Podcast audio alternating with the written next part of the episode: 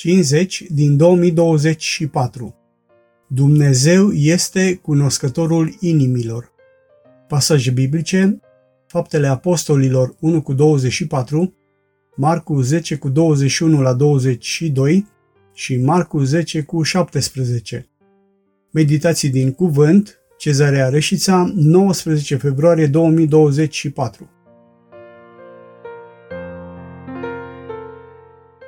Dumnezeu este cunoscătorul inimilor.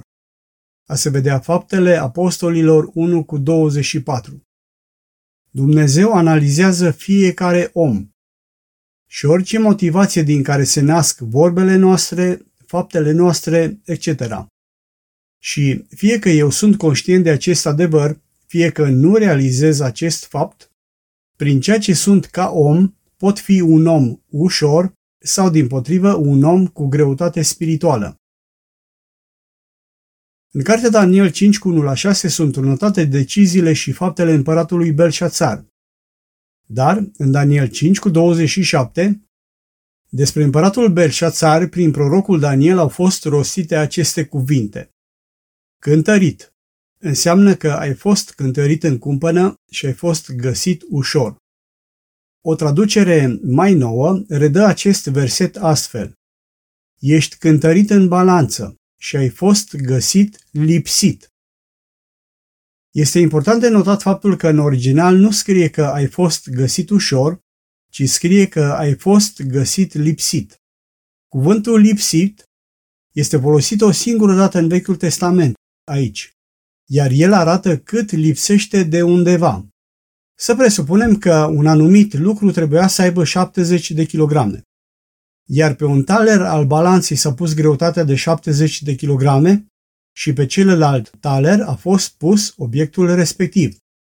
Balanța înregistra prin gradația ei exact acea diferență de care mai era nevoie pentru a se ajunge la 70 de kilograme.